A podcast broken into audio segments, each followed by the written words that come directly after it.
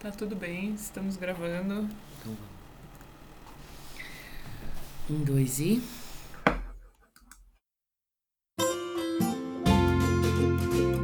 Salve, salve, nação doadora! Tá no ar o seu podcast favorito sobre cultura de doação, produzido pelo Instituto MOL com apoio do Movimento Bem Maior e divulgação do Observatório do Terceiro Setor. Aqui você fica por dentro dos assuntos do momento na filantropia e na cultura de doação, a partir de informações, pesquisas e entrevistas com importantes personagens do setor no Brasil. Tudo de forma clara e objetiva, sem enrolação. Eu sou a Roberta Faria. Eu sou o Arthur Loubach e semana sim, semana não, a gente te convoca a vir junto com a gente nessa conversa para inspirar mais e mais pessoas, empresas e grandes fortunas a doar, doar com propósito, com consciência, com o coração. Afinal, aqui, aqui se faz, aqui, aqui se doa. doa.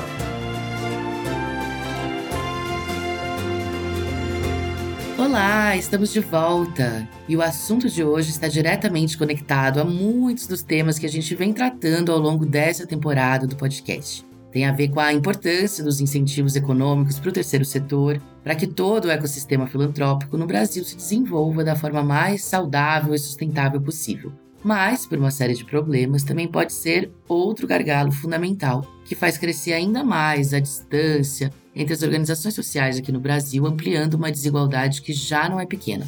Você já adivinhou do que a gente está falando? Não? Então vamos deixar de mistério. O tema de hoje são os editais, esse mecanismo de financiamento crucial para manter e desenvolver os projetos de boa parte das ONGs do Brasil. Vindos do setor público ou privado, eles têm sido uma fonte fundamental de captação de recursos. Quer dizer, ao menos para as organizações que têm acesso a eles. É isso aí, Roberta. De uma forma geral, os editais para o terceiro setor são documentos que estabelecem uma série de regras para selecionar projetos que vão ser fomentados dentro de uma determinada área. E são concorrências, tem muita gente que odeia o termo edital porque ele é muito associado ao edital público, parece que é, né, uma busca de projetos para serem fomentados por dinheiro público. E normalmente, é, hoje em dia, eu acho que tem menos os públicos, mais os privados, até talvez, né, em algumas áreas, né? E não tem momento melhor para abordar o assunto do que agora. Afinal, nós sabemos que o último trimestre do ano costuma ser uma verdadeira mina de oportunidades para as organizações concorrer, participarem dessas seleções de projetos. É nesse período que se concentra a grande maioria dos editais de fomento a projetos sociais e organizações da sociedade civil. Então, é aquela hora de ficar atento e atenta às oportunidades que melhor se encaixam no perfil do seu projeto ou da sua organização. Mas e aí, o que fazer? É o que muita gente que trabalha no terceiro setor acaba se perguntando na hora de inscrever sua organização ou projeto num edital. Afinal de contas, a gente já falou por aqui sobre a enorme desigualdade de recursos e infraestrutura que as organizações enfrentam no país. É uma questão que tem a ver com a região onde a organização atua, com a causa que ela defende, com os indivíduos e empresas que dão apoio a ela, ao tamanho né, da, da estrutura do ponto de vista de recursos humanos, né? Afinal, dá trabalho escrever no edital, você precisa ter gente livre para se dedicar a isso. E mais recursos costumam se traduzir numa maior capacidade de planejamento, organização, ter colaboradores contratados, assalariados que podem se dedicar a isso, com mais experiência, enfim, uma série de questões que aumentam ainda mais esse espaço, esse gap entre as organizações que ampliam a desigualdade na própria captação de recursos. Pegou no ponto, Arthur. É aquela clássica questão do ovo da galinha, né? Você não consegue participar de editais se você não tem equipe, mas se você não participa de editais e tem recursos, você não consegue ter equipe para participar de editais. E aí, enfim, eles representam sim uma oportunidade financeira possivelmente incrível para sua organização ou causa do coração, mas eles também podem significar uma série de dificuldades práticas, não só quando você se candidata, mas também depois quando recebe os recursos e tem que né, executar conforme estava proposto no edital o projeto. Eu vou relembrar aqui um dado importante que a gente trouxe lá atrás, no episódio sobre a descentralização das doações no Brasil, que se você não ouviu, vale a pena ouvir para conhecer. A pesquisa feita pela iniciativa PIPA, recente, que fez um barulho no setor, apontou que mais de 60% das organizações do terceiro setor no Brasil são bem pequenas, com no máximo 10 membros. E o pior é que quase metade dessas organizações conta com até 5 mil reais para funcionar ao longo de um ano inteiro. Ou seja, basicamente trabalho voluntário, dinheiro dos bolsos desses voluntários, né, para fazer um, a imensa diferença que eles fazem, impacto que fazem lá na ponta. É uma eficiência impressionante se você for pensar bem. Agora vamos questionar um pouquinho. Quem você acha que vai ter mais tempo, mais recursos, mais pessoal e preparo para inscrever um projeto num edital? Uma ONG que capta milhões de reais o ano, que tem visibilidade, que tem planejamento estratégico, que tem dezenas de colaboradores, que tem ali na filantropia sua principal atividade, que trabalham nisso o dia inteiro e não só nas possíveis horas vagas. Ou uma organização super pequena, em que todo mundo trabalha de forma voluntária, tem outras ocupações e a maior preocupação é se manter funcionando com a cabeça fora d'água. Não é difícil responder essa, né? Olha, Roberta, a resposta pode ser fácil, mas também é triste e preocupante. Triste, eu não sei se é a palavra, mas preocupante com certeza. É um problema extremamente complexo num país com a dimensão do Brasil, com desigualdades tão profundas quanto as que a gente encontra todos os dias. E como essa é uma questão muito abrangente, achamos que para dar conta dos vários ângulos que a gente queria falar, o ideal era trazer representantes de diferentes instituições que atuam diretamente com o assunto. Então hoje nós não vamos ter um entrevistado ou uma entrevistada principal. Ou melhor, nós vamos ter vários ou várias. Muito bom. Várias conversas super ricas e inspiradoras para apontar os melhores caminhos para a sua causa ou instituição participar desse mundo dos editais, das seleções de projetos. E para começar, vou retomar sobre a iniciativa PIPA, que fez essa pesquisa sobre desigualdade das instituições que eu mencionei agora há pouco, e que também lançou faz pouquíssimo tempo um levantamento sobre o acesso a editais. O estudo, chamado Pequenas ONGs e a Captação via Editais, foi realizado entre março e julho desse ano numa parceria com a plataforma Fomenta. E os resultados confirmam um pouco do que a gente vem falando aqui. Segundo esses resultados, quase 60% das organizações nano, que são essas em que todos os colaboradores são voluntários, não captaram via editais nos últimos dois anos. Em comparação, pouco mais de 17% das instituições de porte grande e médio não captaram nesse mesmo período, ou seja, são elas que estão ficando com a maior parte do bolo mesmo. E para além da questão de capital ou não, também tem uma diferença muito importante em relação aos valores que cada nível de organização acessa. A pesquisa mostrou que o volume dos recursos conseguidos por editais é diretamente proporcional ao tamanho da instituição. Então, se dois terços das ONGs de médio e grande porte tiveram acesso a mais de 50 mil reais em recursos via editais, somente menos de um terço das mini e menos de um quinto das nano-organizações alcançou esse montante também. São números que ilustram muito bem essa disparidade. Agora, quem vai falar um pouco sobre esses resultados é uma pessoa que esteve diretamente engajada nessa pesquisa. Vamos ouvir meu parceiro, querido Rodrigo Cavalcante, CEO da Fomenta. As principais descobertas que a gente encontrou nessa pesquisa foi que, a primeira, apesar de uma dedicação próxima de tempo para os editais entre os diferentes tipos, tamanhos de organizações, a gente viu que quanto menor a organização e menos formalizada, maior a taxa de insucesso. A segunda questão foi que para captar recursos é necessário recursos. Ou seja, as organizações com mais pessoas remuneradas dedicadas à captação possuem um maior êxito na captação. O terceiro ponto foi que as organizações dedicam um tempo valioso na escrita e submissão de projetos, que poderiam estar alocados na missão ou no impacto da organização. E muitas vezes a devolutiva do processo de edital vem com um não sem qualquer tipo de feedback, não permitindo que a organização possa aprender ou melhorar para uma próximo, numa próxima tentativa.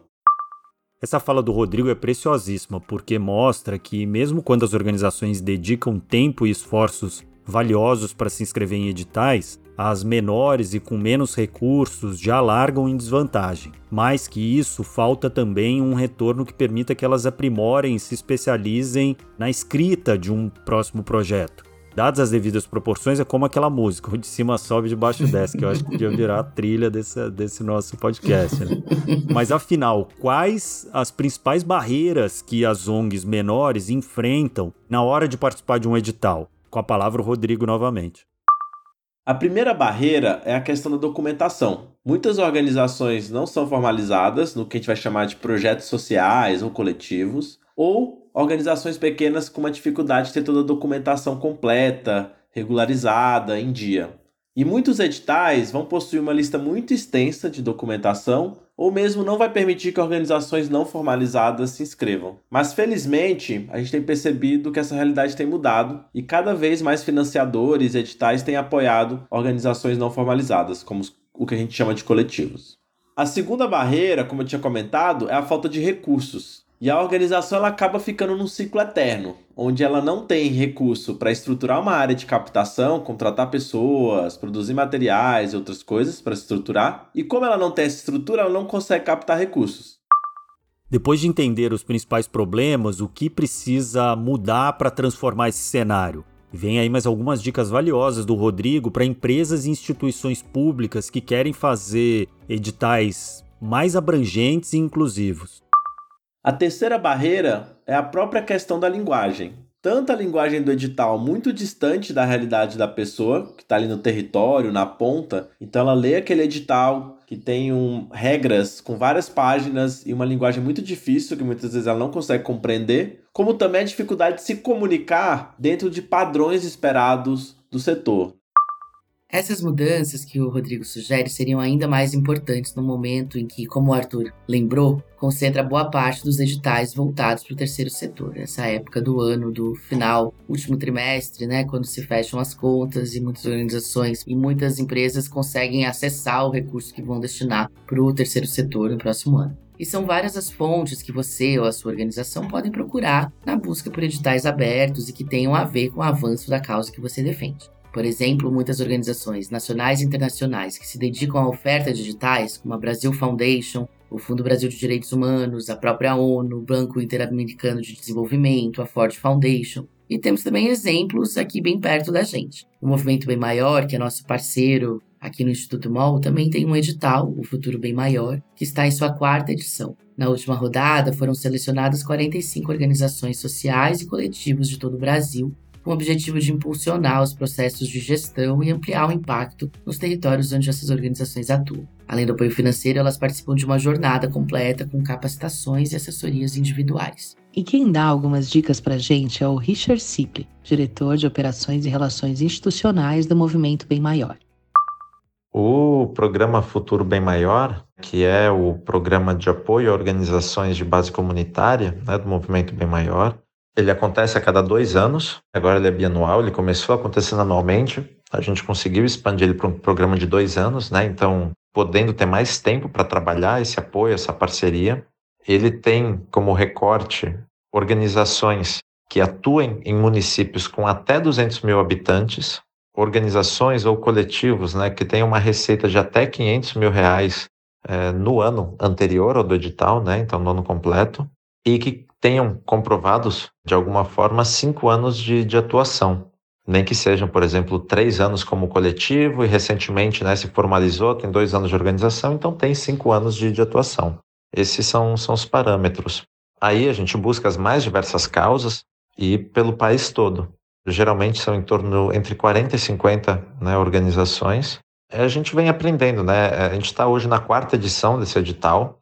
E a gente vem é, a cada versão, eu acho que melhorando consideravelmente, levando em consideração né, esse reduzir barreiras para as organizações.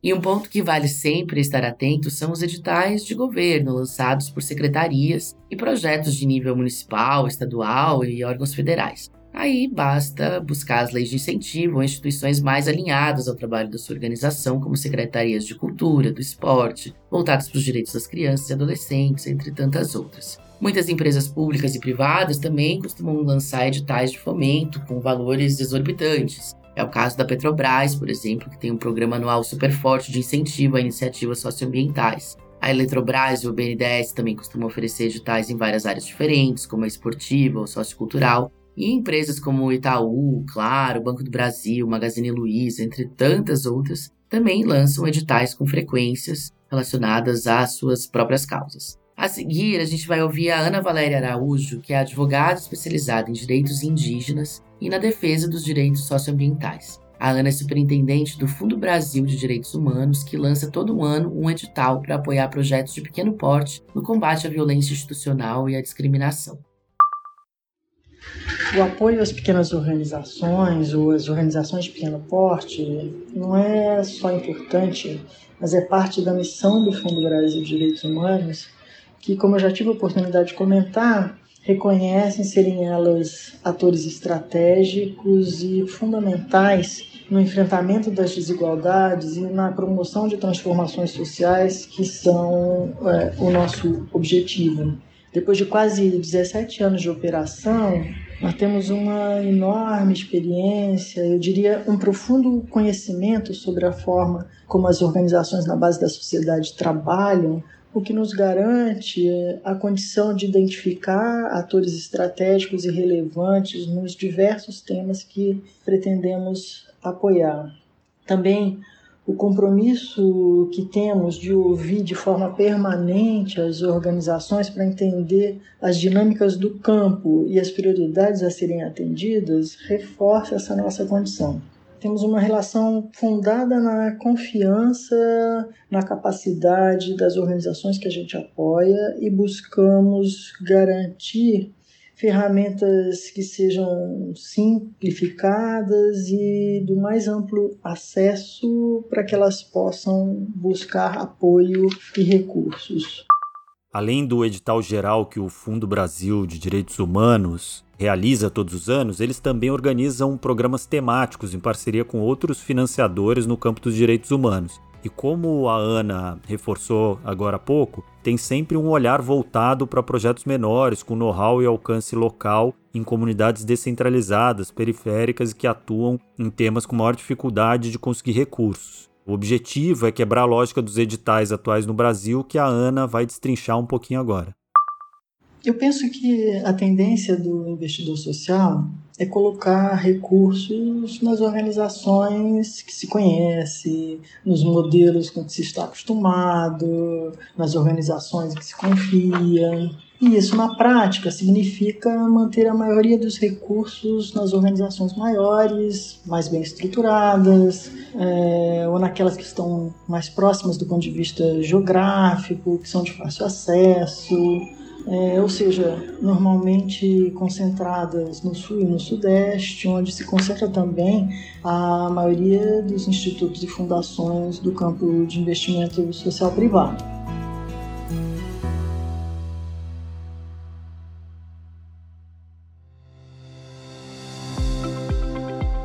Hoje, algumas instituições e plataformas também surgiram para facilitar essa busca por editais e projetos. Uma atividade que pode acabar ocupando bastante tempo e esforços importantes. Às vezes você até fica sabendo no edital quando já passou o prazo ou quando está fora do período em que as inscrições estão abertas, né? Uma das principais é o Prosas, que conecta projetos sociais, patrocinadores e cidadãos. Por lá você encontra uma seção totalmente dedicada a editais de vários tipos, abertos por todo o Brasil. Uma mão na roda para quem precisa dessas informações todas no mesmo lugar. Essa é uma dica preciosíssima. Se você tem uma organização social, se inscreve lá no Prosas para você receber a newsletter com todos os editais que estão rolando. Assim você vai ficar por dentro. Eu acho que o Prosas é o que tem a maior abrangência. Todo edital que abre, eles noticiam ali. Tiago Alvim, que é sócio, fundador e diretor executivo do Prosas e da Nexo Investimento Social, é quem vai falar com a gente sobre o projeto. Eu trabalhei no terceiro setor e cansei de encontrar aquele edital perfeito, faltando 24 horas para acabar as inscrições. E aí virava noite para elaborar a proposta, mas com tão pouco tempo a proposta não ficava da forma como devia. Então, uma das tentativas nossa com a plataforma é trazer muitos editais para um mesmo lugar para facilitar essa consulta, para que a informação chegue fácil para as organizações. E essa concentração no segundo semestre ela tem muito a ver com a dinâmica orçamentária né, das organizações. Então, às vezes, o primeiro semestre, né, que acabou de liberar ali, o, quando é recurso direto, que a organização teve o orçamento do ano aprovada, aí ela vai começar a pensar a sua estratégia e acaba que os editais vão amadurecer ao longo do ano.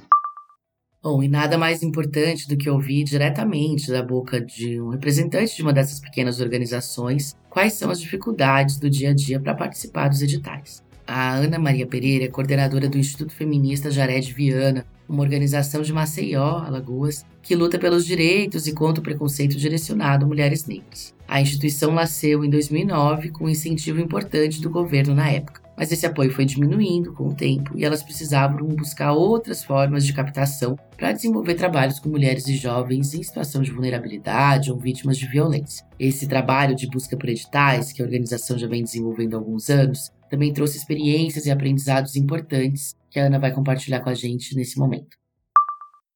Para atingir esses objetivos, obviamente que nós precisamos de suporte financeiro. O suporte financeiro seja a partir de edital ou captação a partir de pessoas jurídicas, pessoas físicas, mas eu diria que nós as sociedades, principalmente as organizações de pequeno porte, têm grandes problemas com relação a editais, porque os editais, além de serem muito complexos né, para alguns grupos, nós conhecemos organizações que não têm nenhuma pessoa formada de nível superior, se tem, tem uma, duas. Eu tenho percebido que ultimamente os editais privados de instituições que e tem pessoas que já atuaram no campo da militância, por exemplo, o Fundo Elas, né? tem uma linguagem muito mais acessível né? e também faz editais que estão bem mais flexíveis na hora da utilização do recurso. Óbvio que nós temos que prestar conta de tudo que nós fazemos, né? mas dizer, olha, aconteceu um imprevisto e agora não dá para fazer isso aqui, vamos resolver é o que tem mais urgente. E aí a gente vai lá, tem um recurso que dá para fazer algo que aconteceu de forma inesperada e nós precisamos dar conta. Mas recursos captados via editais de governo, de estado, seja federal, estadual ou municipal, eles trazem um nível de complexidade que a gente acredita que é para nenhuma instituição de pequeno porte ou médio porte passar. Pensando em nós, instituições de pequeno porte, eu sempre digo que é necessário fazer monitoração do, dos editais, monitoração nas plataformas. Vai lá na plataforma, dá uma olhada pelo menos uma vez por semana. Abriu o edital, olha, para que território aquele edital está sendo direcionado? É para Amazonas? É para a região Nordeste? É para Minas Gerais e São Paulo? Para quais cidades? Identificou isso? Olha a pauta em que é que essa instituição ou esse fundo investe. Né? Quais são as principais pautas desse fundo? Por exemplo, é raça, gênero, enfrentamento à violência, é alimentação, né? enfrentamento à fome. Então, a partir do momento que você identifica esse panorama do edital, você também precisa olhar para dentro da sua organização. Minha organização tem a ver com esse edital? Eu tenho algum histórico nesse processo? Está dentro da nossa missão? E estando, você conectou ali, vai embora escrever. Se vai dar certo ou não, isso só o tempo dirá, né? No resultado. Mas Ninguém perde escrevendo projeto. Cada dia a gente aprende um pouco. E, né? e muitas vezes é aprendendo que é aprendendo e errando, errando e aprendendo que nós vamos construindo. Não dá para desistir do terceiro setor. E fazer esse monitoramento não é algo tão difícil, porque são poucos editais né? O que é difícil é, é realmente passar, porque nós temos instituições de pequeno porte e do ponto de vista financeiro, mas que são grandiosas do ponto de vista da capilaridade e das ações que são desenvolvidas. Então, nós só precisamos que os grandes empresários, as empresas de médio porte, a sociedade civil mesmo, né? ali com seu CPF e os governos olhem com mais carinho para esses atores que fazem diferença sim na construção de um Brasil melhor.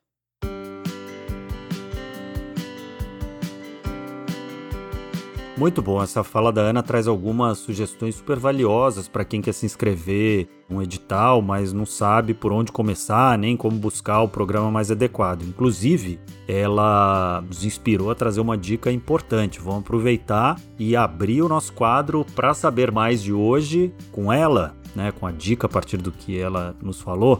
Então eu falo de dois conteúdos do Observatório do Terceiro Setor, nosso parceiro, com mais detalhes sobre a melhor maneira de elaborar um projeto para um edital. Um deles é uma palestra do ex-diretor executivo da BCR, Associação Brasileira de Captação de Recursos, o João Paulo Vergueiro, que já teve aqui algumas vezes, em que ele fala sobre o que se deve fazer e o que se deve evitar escrever num projeto que vai participar de um edital. A outra dica é uma lista com 10 orientações para criar uma proposta de sucesso para sua organização. Como sempre, os links para essas dicas estão aqui na descrição do episódio. Perfeito, Arthur. E a gente não poderia deixar de citar mais uma vez as plataformas que reúnem esses editais e fazem a ponte com as organizações e basicamente facilitam a vida de quem trabalha no terceiro setor para você não precisar ficar lá pesquisando no Google, catando na unha que edital participar. Claro tem a Prozis, que a gente falou bastante, e mais também vale dar uma checada na seção digitais do site da BCR e na newsletter deles, assinar, porque tem sempre muita coisa também legal e atualizada por lá. O site Idealist tem uma parte toda voltada para diferentes formas de captar recursos. E a plataforma Êxitos, criada pela Rede Filantropia, é outra que reúne fontes de captação, como editais, premiações e leis de incentivo. Essa precisa de uma assinatura paga, mas dá para fazer um teste grátis de 7 dias para ver se funciona para você e para sua organização. Todos os links estão aqui na descrição do episódio.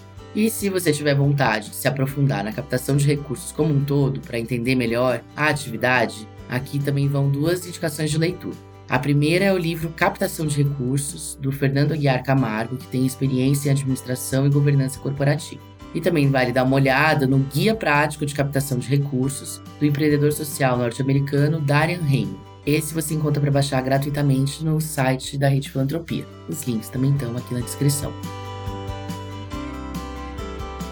E para fechar o para saber mais, que está bem rico nesse episódio, a gente recomenda a leitura da pesquisa Pequenas ONGs e a captação via editais da iniciativa PIPA com a Fomenta, que serviu como base para boa parte da discussão de hoje. Lá você vai entender mais a fundo o que a gente falou sobre desigualdade de recursos na filantropia brasileira e vale a pena escutar a conversa que nós tivemos sobre descentralização de doações no episódio 89 aqui no podcast, e ainda descendo mais um pouco feed, também o episódio 46, como unir projetos e financiadores, em que a gente bateu um papo legal com o Thiago Alvim, do Prosas, a plataforma que auxilia justamente os dois lados a fazer essa ponte de maneira prática e eficiente. Tem tudo a ver com o tema de hoje. E se me permite, eu queria fazer ainda um jabazinho aqui, que é indicar podcasts de alguns colegas tem um podcast da Fomenta, que a gente falou aqui, do Rodrigo Cavalcante,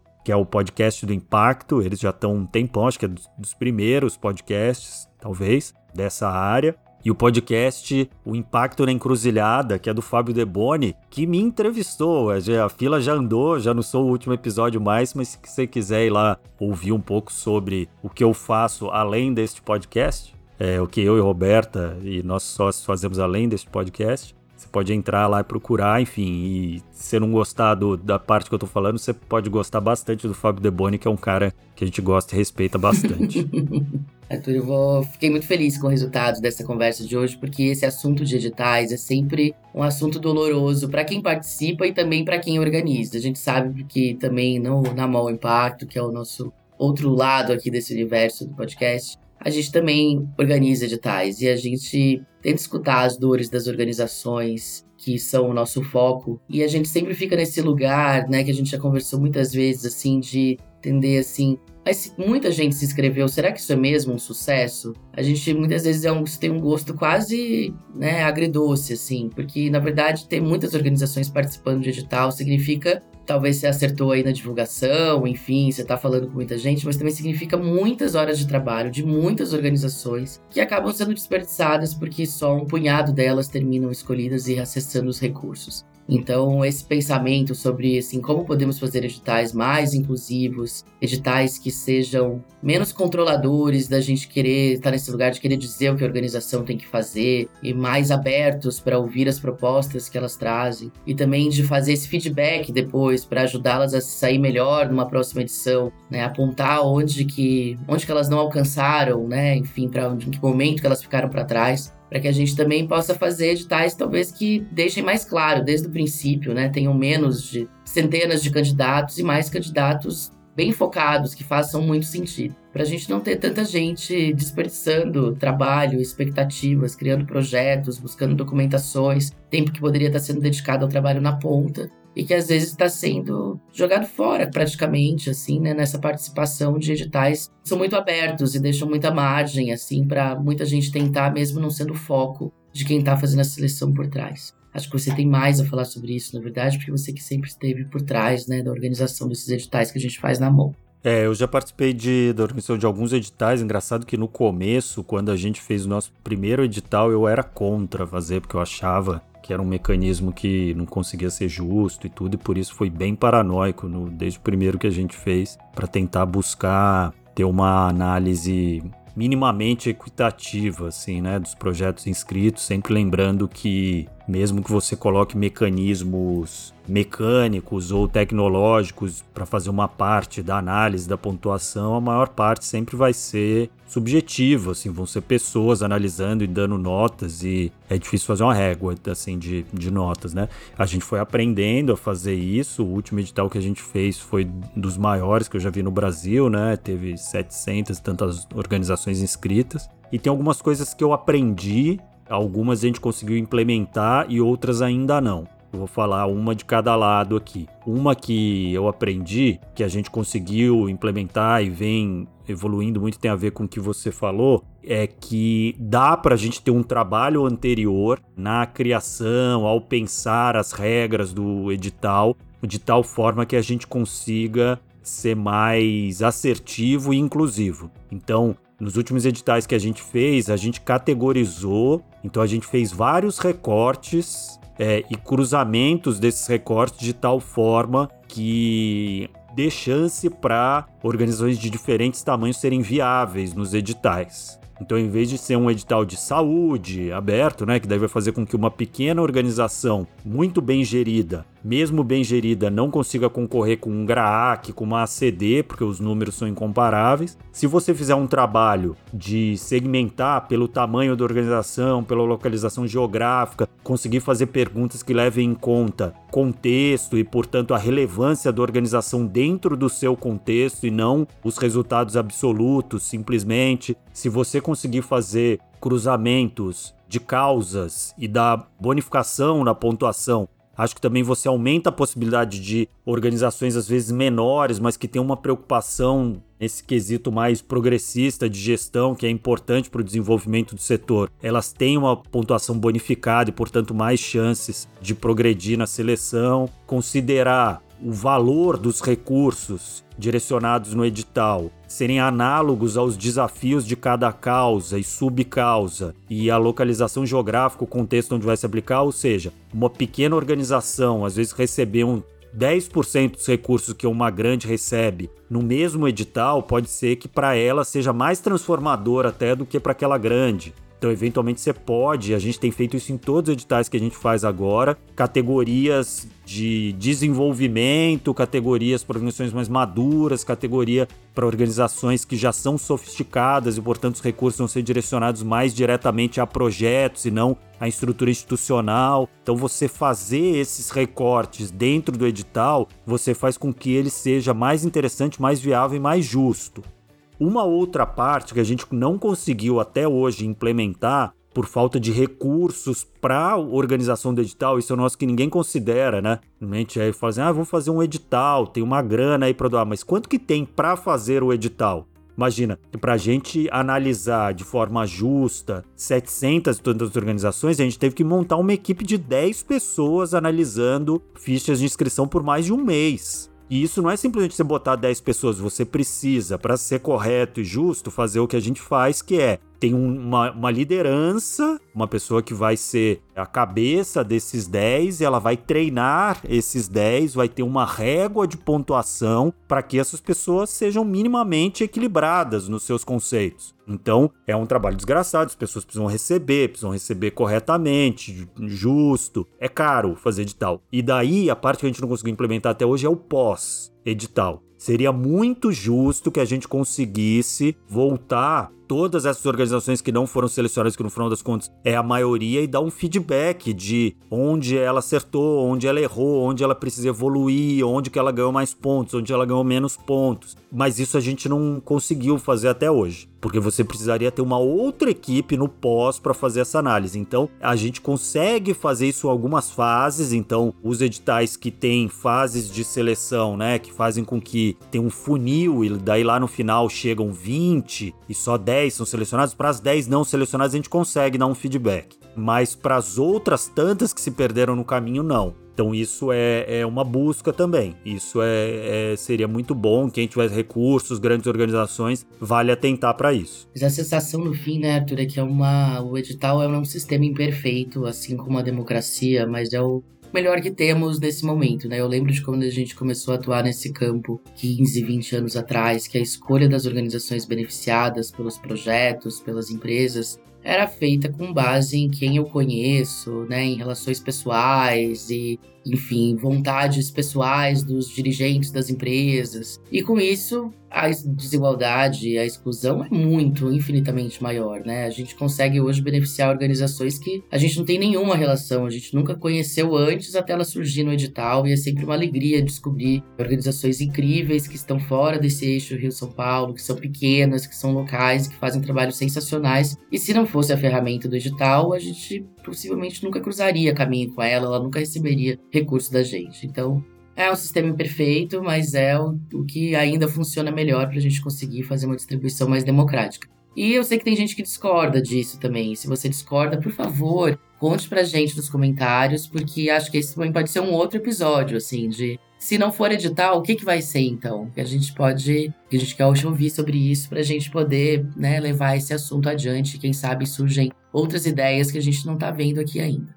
E é isso, fica por aqui o nosso episódio de hoje. Para continuar acompanhando esses outros temas do universo da filantropia, é fácil, é só seguir a gente no Instagram, no LinkedIn, lá no arroba Instituto. E por favor, traga pra gente a sua visão sobre isso, as suas experiências com editais, Teve algum edital que você participou que foi legal, que mesmo que você não tenha ganhado, tenha te ensinado algo sobre a organização, que tenha te ajudado a se desenvolver? A gente quer ouvir a sua experiência também. E, claro, não deixe de enviar suas opiniões, elogios, estrelinhas, o seu feedback, assim como o feedback para as organizações dos editais, ajuda a gente a melhorar cada vez mais a cada programa. Esse podcast é uma produção do Instituto MOL, com apoio do Movimento Bem Maior. Esse episódio teve a produção e o roteiro do Leonardo Neiva. O roteiro final e direção são da Ana Ju Rodrigues e da Vanessa Henriques. Assistência de gravação da Vitória Prates. Arte da Gláucia Ribeiro e divulgação da Júlia Cunha, todas do Instituto MOL. A edição de som é do Bicho de Goiaba Podcasts. E é isso. Até mais, gente. Até mais.